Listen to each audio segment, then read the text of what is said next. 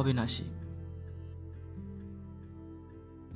পাতাল রেলের স্টেশনে ঢোকার ঠিক মুখটা দিয়ে আবার হোঁচট খেলেন অবিনাশ, আর এবারে হোঁচটে ডান পায়ে চটিটা একেবারেই গেল ছিঁড়ে। চটি জোড়াটার দুর্দশার কারণেই বারবার হোঁচট খাচ্ছিলেন, তবে কলকাতার রাস্তায় লোকে নতুন জুতো পরেও হোঁচট খায়। যাই হোক, অতিষ্ঠ করা ভিড়, গরম আর ধুলো এড়াতে অথবা একটু শান্তি চাইলে মেট্রো স্টেশনগুলো ছাড়া আর জায়গা কোথায়? অবিনাশের মতো মানুষদের? জীবনটা শুধু মরুভূমি তার। চটিটা ছিঁড়ে যাওয়ায় ধীরে ধীরে সিঁড়ি দিয়ে নামছিলেন অবিনাশ। চটি আস্ত থাকলেও কিছু দৌড়াতেন না। কোনো তারা নেই তার। শিগগিরই একটা ট্রেন ঢুকবে বলে মনে হলো। আশপাশ দিয়ে আর যারা পাতালের প্রবেশ করছে, সকলেই ছুটছে দূর দাঁড়িয়ে। টিকিট কাউন্টারে পৌঁছলেন যখন, তখন সেটা ফাঁকা। অভ্যাসবশত বলে ফেলেছিলেন শ্যামবাজার। সুদরে নিয়ে বলেন কবি সুভাষ যাব আরও দূরে স্টেশন থাকলে সেটার নামই বলতেন। বাটি কত পয়সা লাগতো? লাগলে তা, লাগতে লাগতো? আরও হিসেব, আর হিসেব নয়। হিসেব করে করে ক্লান্ত অবিনাশ। কম হিসেব করেছেন? সারা জীবন? কি জমলো সঞ্চয়ের ঘরে?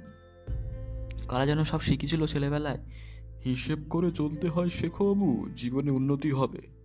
চিৎকার করে বলতে ইচ্ছে করে সে অবিনাশের। অল বকওয়াস মুখে ঘোর তাচ্ছিল্য ফুটিয়ে যখন তখন সেই কথাটাই বলতো অবিনাশের সুপারভাইজার সোহনলাল। ওদিকে সারা জীবন কোনো হিসেবের ধারণা ধরা নির্মল। ব্যাংকের পাসবইতে অবিনাশের মতো যার ব্যালেন্সে দশ হাজার ছাড়লো না কোনো দিন জীবনটাকে কেমন কাটিয়ে দিল মস্তি করে। কি ফুর্তি জীবনের নির্মলের। এই রোজগারও সারাটা জীবন মদ খেয়ে আর যত উটপটাং কাজ করে কাটিয়ে দিল। অথচ কপাল দেখো, সমস্ত বাজে খরচা সহ নির্মল তার সংসারে যাবতীয় দায়িত্ব কেমন ঘাড় তুলে নিল ছেলেটা। খেটে খুটে কিসের জন্য একটা ব্যবসা খাড়া করেছে সে। নির্মলের কাঁচা বাড়িটা পাকা হচ্ছে এখন। ছেলে তো অবিনাশেরও আছে একটা ছেলে নয়, দুটো আছে। কি হলো তাতে? দুটো পয়সা রোজগার করতে না পেরে বাপের সংসার দেখার বদলে নিজের সংসার তৈরির দিকে মন দিল বড়টা। রাগে দুঃখে বাড়ি থেকে তাকে দূর করে দিলেন অবিনাশ। চিরদিনের নরবরে চালাটার নিচে কোথায় একটা খুঁটি হয়ে দাঁড়াবি তা না সেই ছাদের উপরে এলি আরও বোঝা হয়ে চাপ চাপতে। অথচ ভরসা চিরকাল এই ছেলেটার উপরই ছিল। অন্যটার দিকে তাকালে তো আশা, ভরসা, শব্দগুলোই সব ঠাট্টা বলে মনে হয়। বুকটা খালি হয়ে আবার একটা দীর্ঘন্যাস বেরিয়ে এলো অবিনাশের। জন্ম শরৎগব অবিনাশ ছোট ছেলে। ওই ছেলেকে নিয়ে জীবনটা খাক হয়ে গেছে মায়ার। অবিনাশের তবু বাইরে একটা পৃথিবী ছিল, মায়ার তো চব্বিশ ঘণ্টা ঘণ্টা সংসারই পড়ে থাকা ওই ছেলেটাকে নিয়ে। সে কি যে যন্ত্রণা, বোঝেন অবিনাশ? ছোট দিনগুলোতে নিজেই হাঁপিয়ে ওঠেন সারাদিন ওকে দেখতে দেখতে, আর ওর গোঙানি শুনতে শুনতে। এমন সামর্থ্য কোনোদিন হলো না যে ছেলে চিকিৎসা করান কিংবা কাউকে রাখেন যে ওর ভার নিয়ে দুদণ্ড ছুটি দেবে মায়াকে। পাড়ার এক পয়সাওয়ালা লোকের বাড়িতেও আছে ওরকম একজন। দুজন কাজের লোকের সঙ্গে থপথপ করে হাঁটতে হাঁটতে রোজ বিকেল বাড়ায় বাইরে বেরোয় সে। আর মতো তার মতন ভাগ্য যদি করে আসেন অবিনাশের ছেলে। ঘরের কোণে পড়ে থাকায় তার নিয়তি। হ্যাঁ নিয়তি নামে আরেকজন আছে অবিনাশের সংসারে। তার মেয়ে। শ্যামলা হলেও মুখখানি বড় মিষ্টি তার, কিন্তু হলে কি হবে? ভালো একটা ছেলে দেখে বিয়ে দেওয়ার ক্ষমতা আছে অবিনাশের। বুকের ভেতরটা ফের মুচড়ে উঠল অবিনাশের। পাড়ার কিন্ডার গার্ডেনে সামান্য একটা চাকরি করে নিয়তি। পড়ানোর নয়। বাচ্চাগুলোরকে প্যান্ট ভিজিয়ে ফেলেছে, কি কেঁতে ভাসাচ্ছে, কে বমি করেছে, সেই সব সালানোর চাকরি। হয়তো এমনিভাবেই পরের ছেলে সামলাতে হবে জীবনটা যাবে না নিয়তির। আজকাল আর কোনো আশার কথা চিন্তা করতে পারে না অবিনাশ। স্ত্রীওয়ালার বকের মতো ছেলেটার সঙ্গে দুদিন গল্প করতে দেখেছেন অনিয়তিকে। স্ত্রী করতে দেওয়ার বিলাসিতা নেই অবিনাশের। তাছাড়া হলেও কিসের কথা তার সঙ্গে নিয়তির? ওরকম একটা ছেলের সঙ্গে মেয়ের বিয়ে দেওয়ার কথা ভাবতেই পারেন না অবিনাশ? একটু সে গেলে মানুষ বলে মেয়ে রোজগার খেতেও গলায় বাঁধে তার। অবশ্য যে কথা টাকা মাইনে পায় ওই নিয়তি তাতে সংসারে কতটুকুই বা হয়? তবু বাড়িতে পড়া এক ফোঁটা আজলা জলের মতো, সে টাকাটাও শুষে দেয় অবিনাশের সংসারে। মায়া বলে, দশ টাকা, দশটা টাকাও নিজের জন্য তুলে রাখে না নিয়তি। সবটাই দিয়ে দেয় মায়ের হাতে। আহা, আমার লক্ষ্মী মেয়েটার একটা ভালো বিয়ে যদি না দিতে পারতেন, সে গেলে সে গেলে তাই বলে বড়ই হয়তো লেখাপড়া চাকরি বাকরির বদলে মেয়ের বিয়ের কথাই আগে মনে আসে তার। একটা সুপাত্র এই এই ছেলেটার মতো। বে হিসাবেই হতে আজ বাধা নেই তার। তখন ভাবতে ভাবতে ক্ষতি কি? পাশে দাঁড়িয়ে থাকবে ছেলেটার কথা? লোভীর মতো তার দিকে একবার চেয়ে দেখলে অবিনাশ। আহা, এর মতো একটা জামাই কিংবা আরও একটা লোভী হলেন অবিনাশ। এর ছেলেই যদি হতো তার, কি চেহারা ছেলেটার? একেবারে রাজপুত্তরটি। কত সুখে থাকলে তবে ব্যাটা ছেলের গায়ের রং অমন হয়। এমন মাখনের মতন চামড়া হয়। দেখতে ইচ্ছে করে যে কি খায় এরা ভাতের পাতে। ছেলেটা এতক্ষণ ফাঁকা প্ল্যাটফর্মের কিনারে দাঁড়িয়ে ট্রেন আসার সুরঙ্গের দিকে তাকিয়েছিল। এবার এসে বসেছে অবিনাশের পাশের চেয়ারটা প্ল্যাটফর্ম এখন প্রায় ফাঁকা। যে দু চারজন আছে, তারা হাঁ করে দাঁড়িয়ে টিভি দেখছে। নামি পানীয়ের বিজ্ঞাপন চলছে সেখানে। জীবনে ওসব চেয়ে দেখে হলো না অবিনাশের। আর এই ছেলেটা হয়তো চানি করে সেই সব দিয়ে। নইলে অমন শাস্তির ছটা হয়? কিন্তু ছেলেটার মুখটা অমন কেন? কিসের যেন একটা সুন্দর ছায়া মুখটাতে। যেন যেন, না, কাব্যিক উদাহরণ কিছু আসে টাসে নবেনাশের মাথায়। তবে এখন এলো মেঘে ঢাকা তারা। এই নামের একটা সিনেমা কোনো কালে বিয়ের পরই মনে হয় মায়াকে নিয়ে দেখতে গিয়েছিলেন। কি যেন নাম সেই বইয়ের নায়িকাটির তার ঘাড়েও ছিল সে গোটা সংসারের ভার। আচ্ছা বইয়ের সেই নায়িকাটের মতো তার নিয়তির ঘাড়েও সংসারের দগদ্দল দাদাটাকে চাপিয়ে দিয়ে যাচ্ছিল তো অবিনাশ? দিলে দিচ্ছেন? আর পারেন না ভাবতে।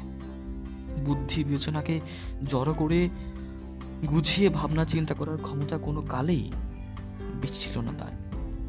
যেটুকু ছিল চাকরিটা যাওয়ার পর সেটুকু উবে গেছে। কি চিন্তা করবেন? মাথার ভিতরটা তো ঠংঠানে শূন্য কলসি, সেই ফাঁকা গহ্বরে কানাতম ভোমরার মতো ঠক্কর খেয়ে বেড়াচ্ছে কেবল একটাই কথা। আর কি? আর কেন? নির্মল বসির মহাদেব, সন্তোষ, এরা সবাই মিলে এক একটা ভাঙা হাটেও কি যেন করার কথা ভাবছে। অবিনাশকেও বলে দিয়েছিল তারা। তিনিও কোনো উদ্যম খুঁজে পাননি নিজের ভিতরে। শূন্যতা ছাড়া ভিতরে বাইরে কিছুই নজরে আসেনি তার। সেই শূন্যটায় পাক খায় শুধু কালো কালো ধোঁয়ার কুণ্ডলী। চাকরিটা কোনোদিন বিশেষ সম্মানের ছিল না অবিনাশের অন্নদাতা চিরকালই পোকামাকের মতো দেখছে তাকে। কিন্তু কি করবেন?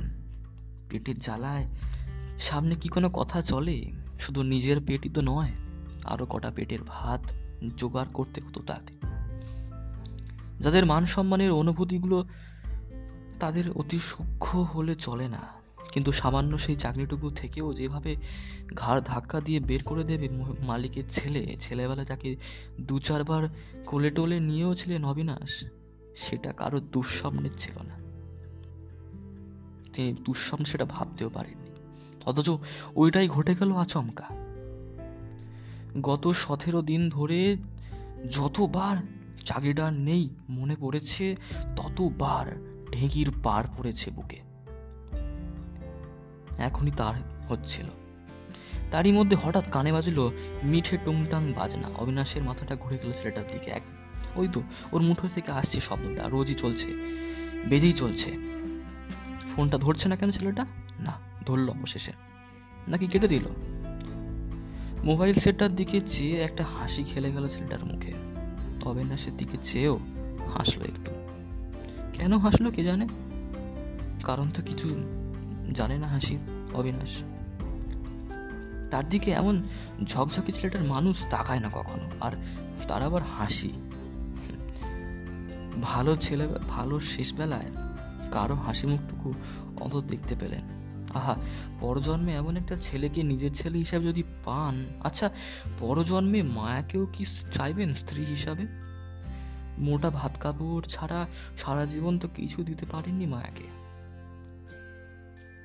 সে কিন্তু সাধ্যমতো সুখ শান্তি জুগিয়ে গেছে তার। আজ মনে হচ্ছে অনেক সময় সাধ্যের অনেক বেশি করেছে মায়া। নিজের ক্ষমতার চেয়ে শরীরটাকে পাথরের মতো ওই ছেলেকে বারবার তার চোখের আড়ালে রাখার চেষ্টা করে সে। একদিন এমন সব ঘর মনে পড়ে গেল অবিনাশের। সুন্দর ছেলেটা মোবাইলে টুকটাক কি সব টেপাটিপি করে রেখে দিল নীল সাদা ডোরাকাটা টি শার্ট তার বুক পকেটে। হুম, জামাটা কিন্তু দারুণ। নীল সাদা ডোরাকাটা দামি কোম্পানির মনে হয় অবিনাশের। সর্বত্রই সবার হাতে মোবাইল থাকলেও অবিনাশের ওই সম্পত্তিটা নেই। থাকলেও এখন কারোকে কি ফোন করতেন অবিনাশ? কি বলতেন? আমি চললাম। আর দেখা হবে না। আমি চললাম পৃথিবী ছেড়ে। বলতে পারতেন না। কাজটা ভালো করবেন না, খারাপ। গত কথা দিন ধরে বউ ভেবেছেন সে কথা। সিদ্ধান্তে আসতে পারেননি। আত্মহত্যা মহাপাপ। আত্মবাক্যটা মনে পড়েছে তার একবার।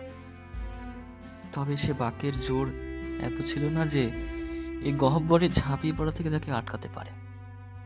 মায়ের উপরে কতখানি অবিচার করতে চেয়েছিলেন সে কথা ভাবলে বদলে বারবার বরং ভেবেছেন ভগবান দেখবেন মায়াকে। যার কেউ থাকে না, তার ভগবান থাকে। ভগবান নামধারী ব্যক্তিটি অবিনাশের জন্য ভরসাযোগ্য কোনো কাজ এয়াবৎ করেছেন এমন উদাহরণ তেমন নেই। তা সত্ত্বেও সেই অলিককেই খুঁটি ধরেছেন অবিনাশ। গোটা ভাবনাটার মধ্যেকার ফাঁকিবাজিটা নিজের কাজেই ধরা পড়েছিল বারবার। তবু দু চোখ বন্ধ করে সেই ফাঁকিকেই আঁকড়ে ধরেছেন দু হাতে যতবার মনে পড়েছে, এখনই সময় আছে ওর মাকে, নিয়তিকে বোধহীন তার আরেকটা প্রাণকে। এভাবে বিপদে ফেলার সিদ্ধান্তটা এখনও বদলে ফেলা যায়। সবলে কান চেপে ধরেছেন নিজের। না না না, কী সব ভাবছেন এখন? বাবাটা বা শেষ। কাজটুকু বাকি, কেবল। ছট ফুটিয়ে চেয়ার থেকে উঠে এলেন হনন করে গেলেন অবিনাশ প্ল্যাটফর্মে কিনারার দিকে। তাকালেন আলো আঁধারি ভরা সুরঙ্গটার দিকে। নিজের ভাবনার মগ্ন ছিলেন বলে খেয়াল করেননি প্ল্যাটফর্মে। বেশ ভিড় এখন। কপাল মন্দ। মরাটা একটু নিরিবিলিতে হোক চেয়েছিলেন, সেটাও বিঘ্ন ঘটবে। ট্রেনের সামনে ঝাপানোর সময় শার্টটা ধরে যদি কেউ খিমচে ধরে ফেলেন, মরার চেয়ে ভাড়া হবে সেই যন্ত্রণা।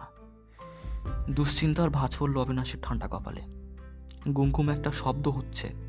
অবিনাশ বুঝতে পারছেন যে না, ওটা ট্রেন আসার শব্দ নয়। ওটা বুকের ভেতর থেকে উঠে আসা শব্দ। হাতে পায়ে খিল ধরেছে কেন? এইটুকু লাভ দিতে পারবেন না শেষ পর্যন্ত। অবিনাশের সামনে এখন তিন চার সারি লম্বা লম্বা লোক দাঁড়িয়ে আছে।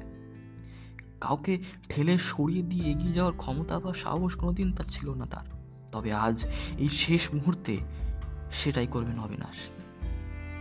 গুম গুম শব্দের তেজ আরও বাড়ছে ক্রমশ। ট্রেনের হেডলাইটটা দেখা গেল এইবার। দ্রুত এগিয়ে আসা ট্রেনটাকে দেখা মাত্র বুকের ভিতরকার হাতুড়ি পেটাটা থেমে গেল একেবারে।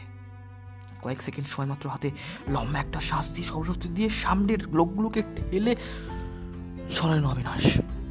আরে আরে, হায় হায়, গেল গেল, হে ভগবান, কি সর্বনাশ। ও মাগো ধরা আদি যাবতীয় আর্তনাদার সুরগুলোর মধ্যে বিকট শব্দ করে থেমে গেল প্ল্যাটফর্মে ঢোকা ট্রেনটা। অতি উৎসাহী কিছু মানুষ কোনো এক ভুল ভালো মানসিকতার কারণে বিভৎস দৃশ্যাবলী তাদের কাছে বিবস বিকর্ষণ নয়, বরং আকর্ষণের বস্তু। ভিড় জমালো সেই ইঞ্জিনের সামনের দিকটা একটু আগে অবধি জীবন্ত থাকা একটা মানুষ এখন বডি হয়ে আছে সেখানে। বডির ছিন্ন অংশগুলো দ্রষ্টব্য বস্তু হয়ে আটকে রয়েছে সেখানে। দেখা যাচ্ছে তার পোশাকের ছিন্ন অংশ। যুদ্ধকালীন তৎপরতায় ছুটে এলো রেলের কর্মীকুল। ট্রেনের সামনে কারও লাফিয়ে পড়া আটকাতে না পারলেও সেই লাফিয়ে পড়লে কি করতে হবে?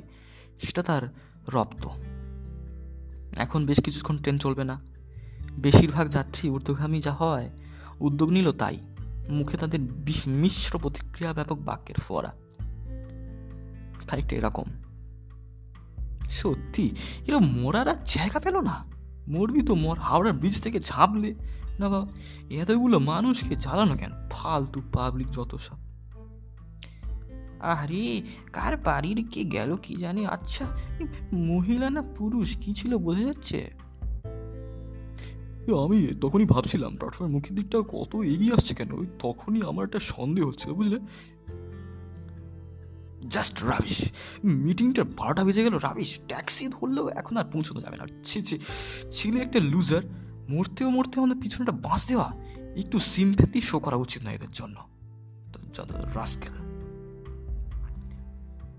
হরি হরি, হরে কৃষ্ণ হরে কৃষ্ণ, না। মা, ফিরতে দেরি হবে, এইক্ষুনি একজন টসকালোর মেট্রোতে। আচ্ছা তুমি কেঁদে ভাসাচ্ছ কেন? ও কি তোমার কেউ? উফ, এত মুশকিল না তোমাকে নিয়ে। এই তুই লুকোছিল জানি না, কিন্তু দুর্দান্ত একটা হ্যান্ডসাম ছিল রে ছেলেটা। নীল সাদা একটা টি শার্ট পরেছিল। দারুণ দেখাচ্ছিল। আমি তো আরে আরে দেখেই দিয়েছিলাম সেই দিকে। ইস একবারের জন্য যদি বুঝতাম হ্যাঁ বাকের নমুনা হিসাবে এগুলোই কানে ঢুকছিল অবিনাশের।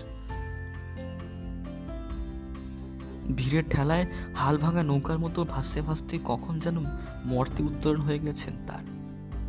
অনমনস্কতা কাটলো ফের একবার হোঁচট খেয়ে না সারালে চলাফেরা অসম্ভবে চটি পড়ে। কাছেই বসছিল মোটা চশমা পরা বুড়ো মুচিটা। চশমার কাজ দুটো একটা আবার ঘষা কাজ।